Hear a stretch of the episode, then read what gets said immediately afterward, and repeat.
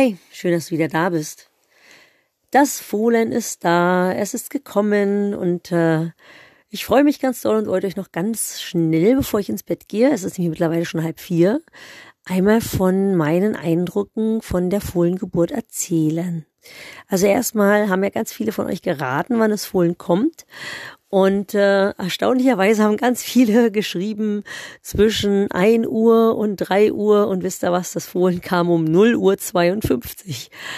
Ja, also, der Kai und ich, wir haben eine Hunderunde gemacht und sind ähm, bei Rani vorbeigefahren. Da war das, ja, so dreiviertel eins. Und als wir da um die Ecke kamen, da lag die Stute schon und äh, der Schweife angehoben und es guckte schon so ein, ja, so ein halber Zentimeter Huf raus.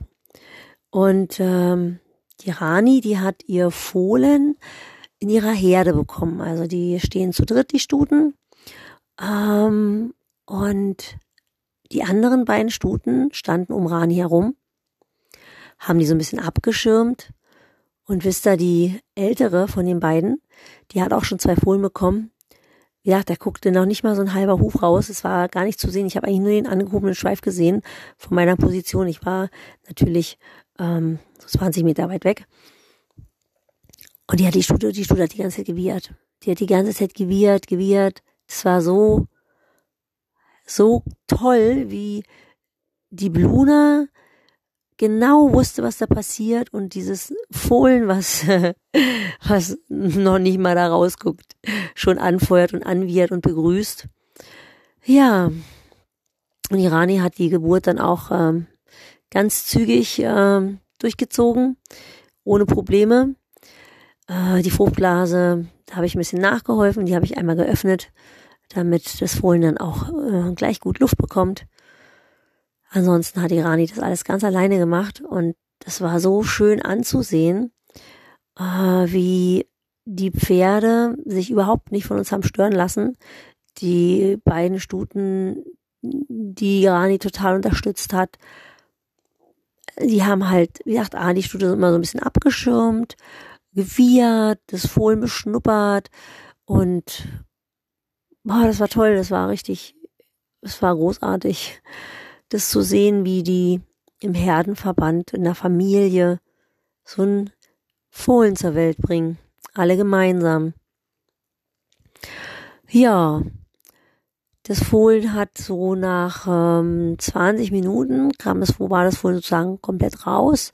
Fruchtblase hatte ich eröffnet ein bisschen zum Atmen. Ähm, 40 Minuten später stand der junge Mann, sein Hengstfohlen, und ähm, ja, er hat eine sichelförmige, mondsichelförmige kleine ähm, kleinen Stern. Ah, boah, ich bin schon so müde und trotzdem so aufgeregt.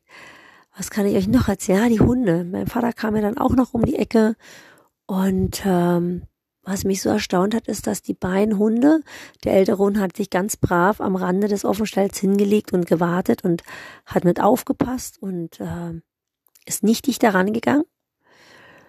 Und als dann mein junger Hund reingehen wollte in den Unterstand, hat der alte Hund den jungen Hund tatsächlich angeknotet und so ein bisschen weggebissen und ihn zur Ordnung gerufen.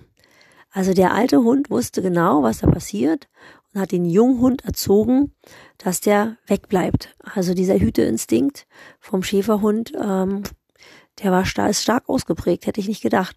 Und äh, meine kleine Hündin, die ist jetzt ein halbes Jahr alt, die hat sich dann ganz brav neben den alten Hund gelegt und hat auch, wie der alte Hund, zugeguckt, was die Pferdeherde da treibt.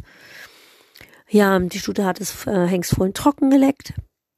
Nach 40 Minuten hat er gestanden und äh, nach einigen tappligen Versuchen war der auch echt sicher schon auf den Beinen und rannte dann los und äh, suchte nach dem Euter der Mama.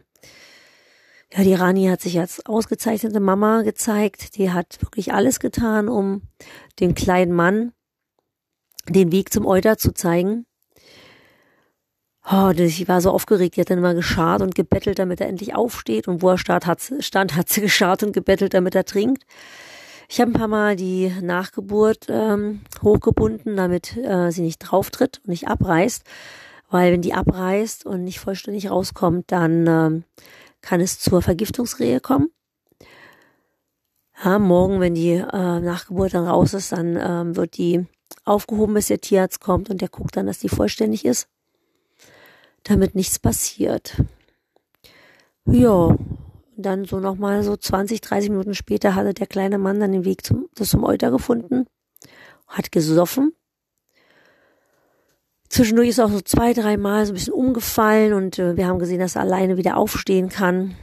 Und äh, nachdem er, wie gesagt, ein paar Mal alleine aufgestanden ist, gesoffen hat, sind wir dann jetzt auch ganz beruhigt nach Hause gefahren.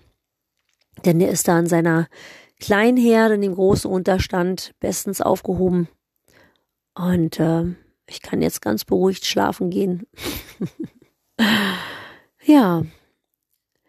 Das ist schon lange her, dass das letzte Fohlen geboren worden ist. Das ist irgendwie immer wieder so aufregend. wie beim ersten Mal. Es ist immer wieder wie das erste Mal. Ja, es wird in den nächsten Wochen bestimmt viele Fotos von dem kleinen Mann geben. Und ähm, drücken wir mal die Daumen, dass es ein gesundes, äh, gesundes, fröhliches Pony wird. ja, ich gehe jetzt schlafen. Ich wünsche euch allen eine schöne Zeit und äh, eine gute Nacht. Eure Nicole.